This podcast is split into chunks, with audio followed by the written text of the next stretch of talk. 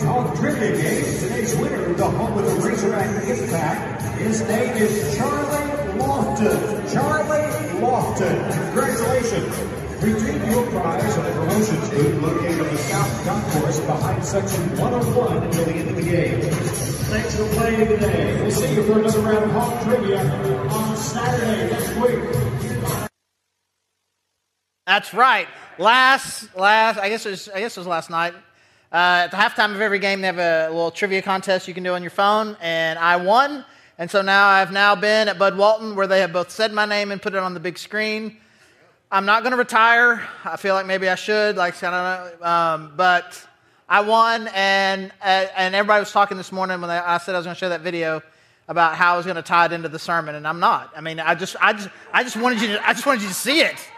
So you see it, and now it's my intro music. So it's just my walk-up music now. Anytime I come into the room, I will be introduced with the Bud Walton announcer, Charlie Lofton. That's me.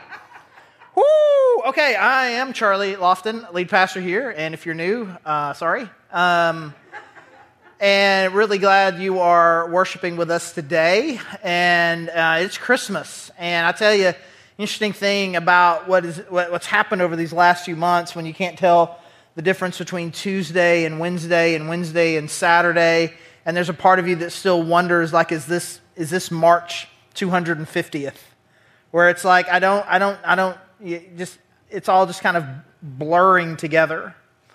I think it's just one more reason why we really need Christmas, and we really need to remember. And it is different. This is a season of celebration. This is a season of hope and expectation.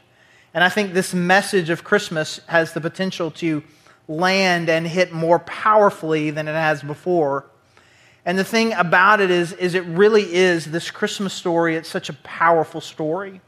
And that's kind of our theming for this day, talking about this story. Because the thing that makes a story great, right, is just the depth and the richness and the inspiration that comes from it. As I've been looking into this over the last few weeks, and you talk about just what makes a story. There's like three basic pieces that make up a story. And by no coincidence, we have 3 weeks in this series. The first is the setup. You have this setup of just kind of who are the characters, what's going on, what is this world, what is the situation that these people find themselves in, right? So you get the setup of kind of what's going on, and then there's some sort of confrontation, some sort of conflict where these people find themselves in some sort of trouble of some kind, and then ultimately it is brought to some sort of resolution. And so every really good story has that kind of arc to it. And so the movies, the TV shows, the book series that really inspire us really have a very powerful story to tell. We care about these characters that are in the setup, and we feel with them, we're with them.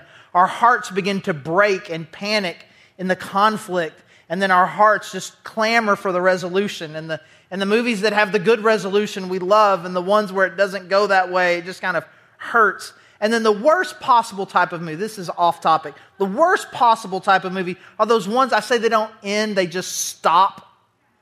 Right, like you're going along, the plot's building, and this thing is happening, and then something's like, credits, and you're like, but what happened to them? Are they happy now? Do they what? And then you're supposed to just kind of artistically reflect. I don't want to artistically reflect. I want you to either finish the movie, or at a minimum, if you're not going to finish the movie, then have the little words at the end. And 3 years later, they da-da-da-da. You're like, okay. That's what, okay. But anyways. But the arc of this. And so over the course of these next few weeks, I'm going to reference a handful of different movies and book series and television shows. And so don't get mad at the first one, right? Eventually I'll get around to maybe something that everybody likes. But don't get nervous that they're all going to be this type of movie. But the first one that came to my mind as I think about these types of stories is Star Wars. And we're just back there, some of us, talking about all of this. I mean, I'm old enough to have been in the theater when the original Star Wars movie came out. And I consider myself, like, I don't know how many people there are that have seen every Star Wars movie in the theater during its first run, right? But I'm old enough to have done that and passion enough. And that first movie, it's just great.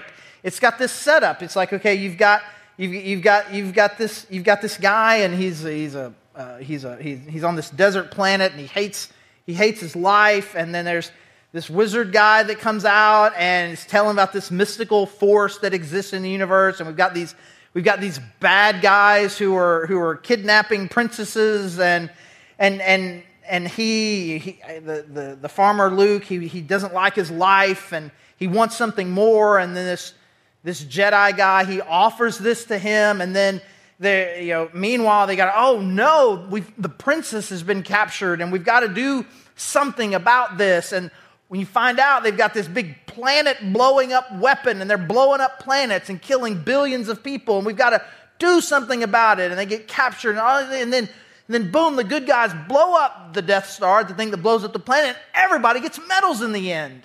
And you're like, yes, it follows that arc. But then you watch it again and again. You don't, I do. I watch it again and again, and you just, and the great stories, they have little bits of foreshadowing in them, and you just really, you begin to really care about it. And that's kind of how these fandoms of these things even build. And then even this movie, it's got like, this is just one piece of a trilogy that is telling an even bigger arching story. And really that first one just kind of it's the setup for the whole thing. And then things get really bad in Empire Strikes Back, and then Return of the Jedi, something cool happens again, and we get even more medals. And here's the deal, we have to agree to this. I'm going to try not to spoil anything for you, but Star Wars came out in 77, right? At least I get a 40-year pass, okay? Anyways, but you love these stories, and sometimes you can think like, oh man, you only kind of like movies, and they're all the same, you know. Oh, there's these good guys, and you like them, and then something bad happens, and there's explosions, and the good guys always win, and guys say the same thing about the rom-com movies, like, oh man, they're all the same, you know. She's with the wrong guy at first, and he comes along, and you never think it's not going to quite work out, and the last second it does, and now they're together, and it's great, right? It's the same. Yeah, they're all the same. It's all the same, but the good ones, the great ones, have this depth and richness to it. And the Bible is full of stories. In fact, the Bible is one big story.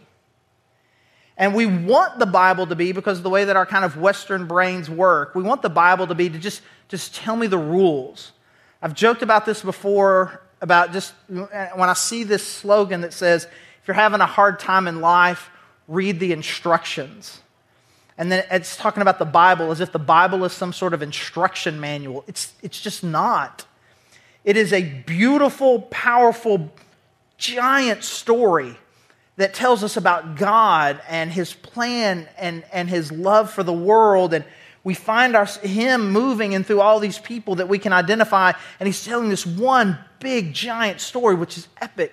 And we lose sight of the power of this because we read a story and we trivialize it, and we get it to where it's just kind of like, it just says one little thing, just one little thing. So you read the story and you think, what bad thing did somebody do? And then you think, okay, well, the moral of the story is don't do the bad thing.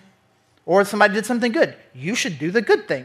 If you were here when we were doing the story of Jacob, there's several stories in there that I heard all the time. One is Jacob tricking his brother and manipulating his dad, and they would tell that story. And it's like, don't be tricky. Okay. Jacob and Esau at the end, when they come back together and Esau forgives him, you should forgive like Esau. And if you were here over these last few weeks, I hope that you understand that there is just a deep, rich, powerful story that God is telling about this guy Jacob, for whom he names his people, that he is crafting to help us just really kind of understand the struggle that we have to really overcome our sin and our past. And it is deep and very powerfully and very well told. Now, we have in the Christmas story a similar, very powerful story that too often I think we think, well, I know what that means. I've seen nativities. It's baby Jesus in the barn, and it's cute, and it's fun, and yay, baby Jesus. But The story that Luke is telling in Luke chapter 1 and Luke chapter 2 is a very powerful story that was meant to hit people at a very specific time. And this Christmas story, it's got all three parts. And so today we're going to be looking at the setup. This is the setup of the whole story. But really this story, this birth story, all of it together is the setup for a bigger picture story about the life of Jesus Christ. And even that story of Jesus is just one piece, is essentially the resolution to a much, much bigger story that Jesus is telling, that God is telling us from Genesis to Revelation. So we're going to look here at the setup here for this Christmas story. And what we have here is we got God's people, Israel. And for years, you know, they had been exiled, they'd been conquered and exiled, and then they were finally allowed to come back and kind of rebuild their nation, even though they were still being ruled by an outside kingdom. And then their history after that, you kind of get to the point to this the prophet Malachi, who is the last prophet and last book in the Old Testament. And they believe then that he basically said this is going to be the last prophet until God comes back and does something entirely new. They didn't know how long that was going to be, but essentially what it was is there was kind of these 400 years where God was essentially silent, no longer kind of working through prophets in the ways that he had done before. In the meantime, they're being ruled by this one kingdom, and then that kingdom gets taken over by another, gets taken over by another, gets taken by another. They have a brief window, very brief window of kind of independence. But again, that they are conquered again. And we find ourselves in this 400 years of silence where God has been silent. It feels like God has not been there. We're waiting for him to do something new, and he just won't show up. And meanwhile, we are now under Roman occupation. We don't have a nation anymore. We've lost our sense of identity. And where has God been anyway? And so this is the context in which we find ourselves for the people who are experiencing this story for the first time. And we find ourselves in Luke chapter 1, starting in verse 26. In the 6th month of Elizabeth's pregnancy, God sent the angel Gabriel to Nazareth, a town in Galilee, to a virgin pledged to be married to a man named Joseph, a descendant of David. The virgin's name was Mary. The angel went to her and said, "Greetings, you who are highly favored. The Lord is with you." Mary was greatly troubled at his words and wondered what kind of greeting this might be. But the angel said to her, "Do not be afraid, Mary. You have found favor with God. You will conceive and give birth to a son, and you are to call him Jesus. He will be great, and he will be called the Son of the Most High. The Lord God will give him the throne of his father David, and he will reign over Jacob's descendants forever. His kingdom will never end." "How will this be?" Mary asked the angel, "since I am a virgin?" The angel answered, "The Holy Spirit will come on you, and the power of the Most High will overshadow you. So the Holy One to be born will be called the Son of God. Even Elizabeth, your relative, is going to have a child in her old age, and she who was said to be unable to conceive is in her 6th month. For no word from God will ever fail." "I am the Lord's servant," Mary answered. "May your word to me be fulfilled." And then the angel left her. So now we see for the first time in 400 years, God is now no longer silent.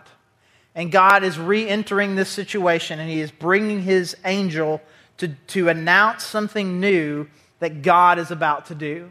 It started in the verses before where an angel comes to Mary's cousin Elizabeth and announces that she's going to be the son.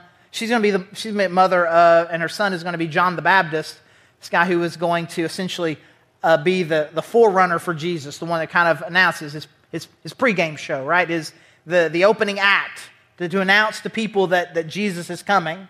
And so now this angel is coming to Mary. And there's some details here that we kind of blow past that we need to make sure we understand if we're really going to understand the setup of this. So in the 6th month of Elizabeth's pregnancy, God sent the angel Gabriel to Nazareth. And you think, what's the significance of Nazareth? And you ask that question, and I promise you, everyone else who was reading this, who knew about Nazareth, was feeling the same thing. And then an angel came to somebody in Nazareth. And you're like, Nazareth? Like, no one goes to Nazareth.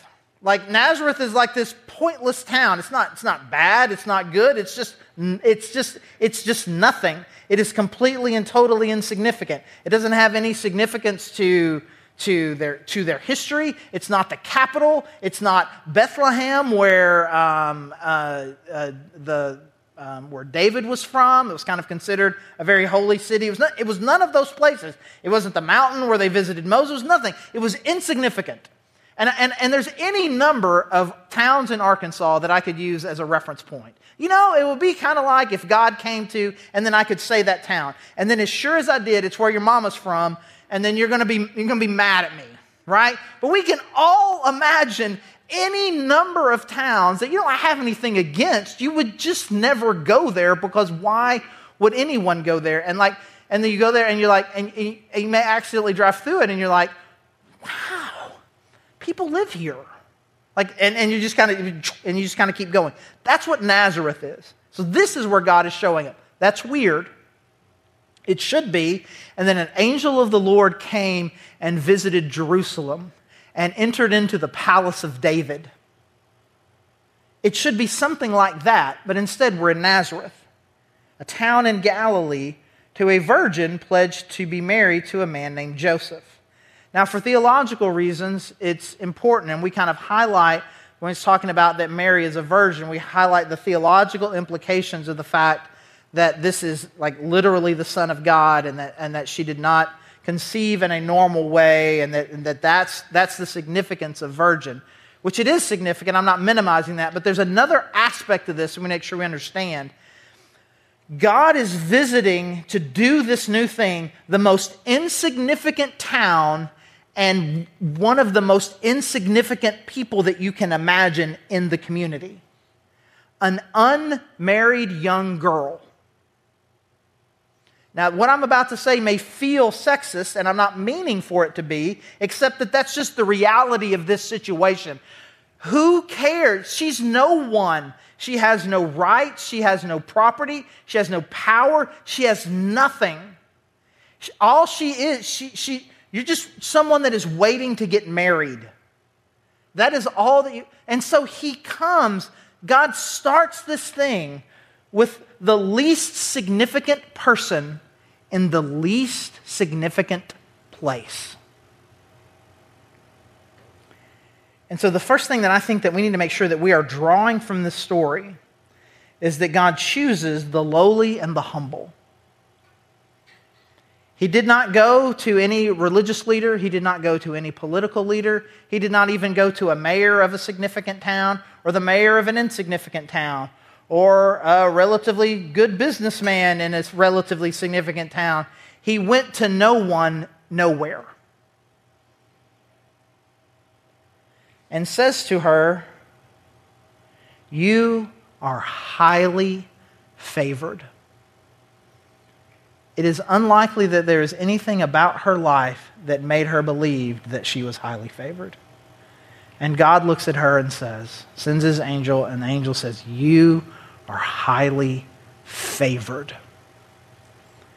This is who God picks. But this is really cover to cover. This is who God has always picked. And a couple of stories come to mind. There's a story of Gideon that we've talked about a couple of years ago. This guy that God uses to kind of free his people from some oppression.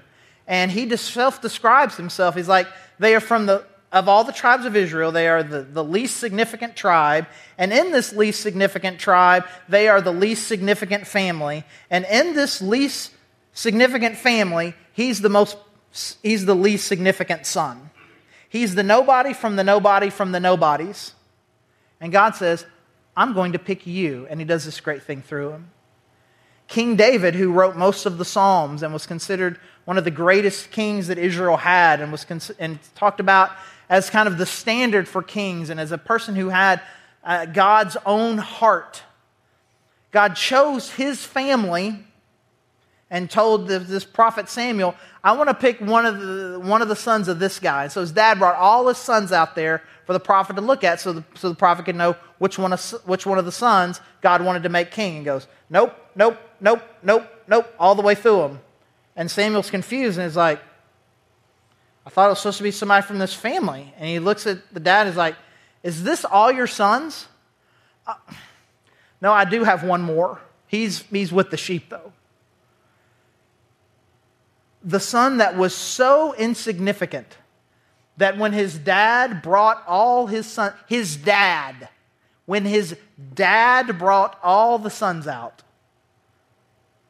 decided not to include him because what's the point anyway? Because he's not that significant. God says, yeah, I'm the one. That's the one. There's a couple of counterexamples of this in the Bible. One is Moses. Moses was raised as a prince, an adopted prince of the Pharaoh of Egypt. And God chose him to rescue his people. But what happened first? Moses was exiled and lived in the wilderness by himself as essentially as a keeper of flocks for 40 years. And then God picked him. Paul was a very arrogant person as well, thought very much of himself, was trying to eradicate Christianity from the face of the planet. And God says, I think I'm going to use him to be the best missionary ever. But what does he do first? He blinds him and isolates him for several days. So God chooses the lowly and humble. The best I see it, you kind of got a couple of choices here. You can be humble, or God can humble you. Those seem to be the choices, but regardless, what God is looking for is someone who recognizes my significance compared to God is nothing. If God is ever going to do anything through me, it's going to have to be Him. He's not looking for people who think, I pretty much got it all together, and I'm just kind of looking for God to kind of be my support system, my counselor, my advisor. He's looking for people who recognize, man, all my ideas, they're bad. Everything that I do, it doesn't work. I am in desperate need of God. And those are the people that God uses. Well, He uses her to do what? Well, He's talking to her. He's like, you're going to have a child. Even though you're a virgin, you're going to have a child. And this kid, you're going to give birth to a son. Verse 31. And you are to call him Jesus. He will be great. He will be called the Son of the Most High. The Lord God will give him the throne of his father David, and he will reign over Jacob's descendants forever. His kingdom will never end. Verse 35, it says, the power of the Most High is going to overshadow you, and the one that's going to be born is going to be called the Son of God. So the Son of God, this Jesus, this King is going to come. This is what I'm going to use you to give birth to this Son who is going to do this incredible thing. So He chooses the lowly and humble, and what God is about to do, He's bringing life to the world. He's bringing life to the world in a place where there's been silence, in a place where there has been pain, confusion, oppression, hurt, darkness. God comes in and says, I'm coming. The Son of God is coming. Not some prophet, not some king, a baby that comes from me. I'm going to place this in her, and it will be my son. And this son is going to be a king like David, and the Son of God is going to be present. And what He is going to establish, He's going to establish forever. He is about to bring light to a dark place, hope to a hopeless place, life to a dead place. Now, because you've heard this story before, because you know what a nativity scene is, because you've heard this, except maybe a couple of us, this story is still fairly new to us. Most people, we kind of always fill in the blank. That she's going to give birth to Jesus. I know who Jesus is. Jesus is going to die on the cross for my sins. And that's what He's talking about here. You'll notice it doesn't say that. It doesn't say He's going to die on the cross for your sins. It just connects Him to David. Talks about a kingdom and talks about Him being the Son of God. I believe it's intentionally vague.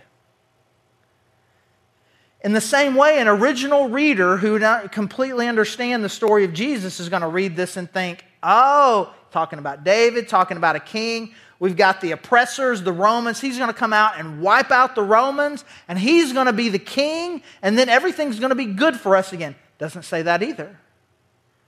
It just says God is about to show up and do something awesome. Life is coming. God is coming. Hope is coming, and it is going to come through the Son of God.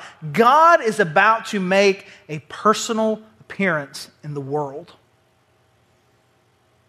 After 400 years of silence, after all of the darkness, after all of the confusion, after all of the oppression, now in this moment, God is about to show up. There's another movie that I really like a lot. It's called Tombstone. And Tombstone's about the story of Wyatt Earp. And Wyatt Earp's one of his brothers gets shot and killed by the bad guys. And so they're going to leave this town. And it looks like the bad guys have won, and they're running Wyatt and his extended family. They're running them out. And so they leave in the kind of this carriage, and they're headed to the train to leave. And the bad guys follow them there essentially to take out Wyatt Earp before he leaves, because they're not just going to let him run away. They want to get him. But suddenly they can't find him. They can't find him. Where is he? Where is he? Where is he? And then suddenly Wyatt Earp shows up with weapons. And it's awesome. And then I will not give you the whole quote because it kind of has a bad word in it. Nonetheless, basically what he says is, I'm here. And he takes some of them out and leaves one guy to live. And he says, he looks at me, go back to your little bad guy friends. And says, you tell them I'm coming. You tell them I'm coming. And then the rest of the movie is epic. As we just see him taking out bad guys in all of the cool ways. I mean, just incredibly awesome, cool ways he does this. Basically, he says, I'm coming. And I'm about to start righting all the wrongs. You guys have been oppressing people, killing people, and hurting people, and I'm coming to right the wrongs. And this is what God is saying here. We fill in the blanks with our own agenda. The people who are reading, they're filling in the blanks with their own agenda. But what he's saying is, I'm coming, and I'm coming to right the wrongs. And right now, in your own world, you are experiencing some darkness. You are experiencing some hurt, some confusion. What feels like silence from God. What feels like oppression. What feels like just too much to take. And the message of hope of Christmas this year is that God is coming. He is coming, and he's going to right the wrongs. Now, you want, in this moment, you want to fill in the blank and say, okay, great. It's Christmas, God's coming, he cares, he loves me, and so what that means, he's going to show up in my life, and he's going to do this, and tie up everything in all the perfect ways just like I want. But that's not what it says. It's not what this story says, and it's not what it means for you that God is coming. It does not mean that he is about to be strong in your life. It's not what that means. What it means, his presence will be there, and he will make things right. When? How? He is coming, and he will make things right. So in this sense, this need of hopeful expectation. Believe that. Jesus is coming. He's coming literally here, and he wants to come spiritually and powerfully into your life as well. And he wants to right the wrongs. He wants to bring forgiveness for your sin. He wants to bring light to your darkness and hope to your hopelessness. So the angel says all this to Mary, and it ends with this, her response. Verse 38. I am the Lord's servant, Mary answered. May your word to me be fulfilled. And this thing that God is doing, this bringing this life into the world, God will do this in part through us. To do it in part through us. I hesitate to say that God needs us, because God doesn't need anything, and he certainly doesn't need us. But I will say it this way. The plan that God has come up with depends on us. So in a sense, he needed Mary. If he was going to bring a baby into the world in a relatively normal way, he needed a woman to carry this child. He needed Joseph to be a dad to this child. He needed them to be a family. He needed them to be the one who carries the hope, delivers the hope, and sends out the hope of Jesus Christ. And that is what God is calling you to do. To be the deliverer, the incubator, the carrier of hope.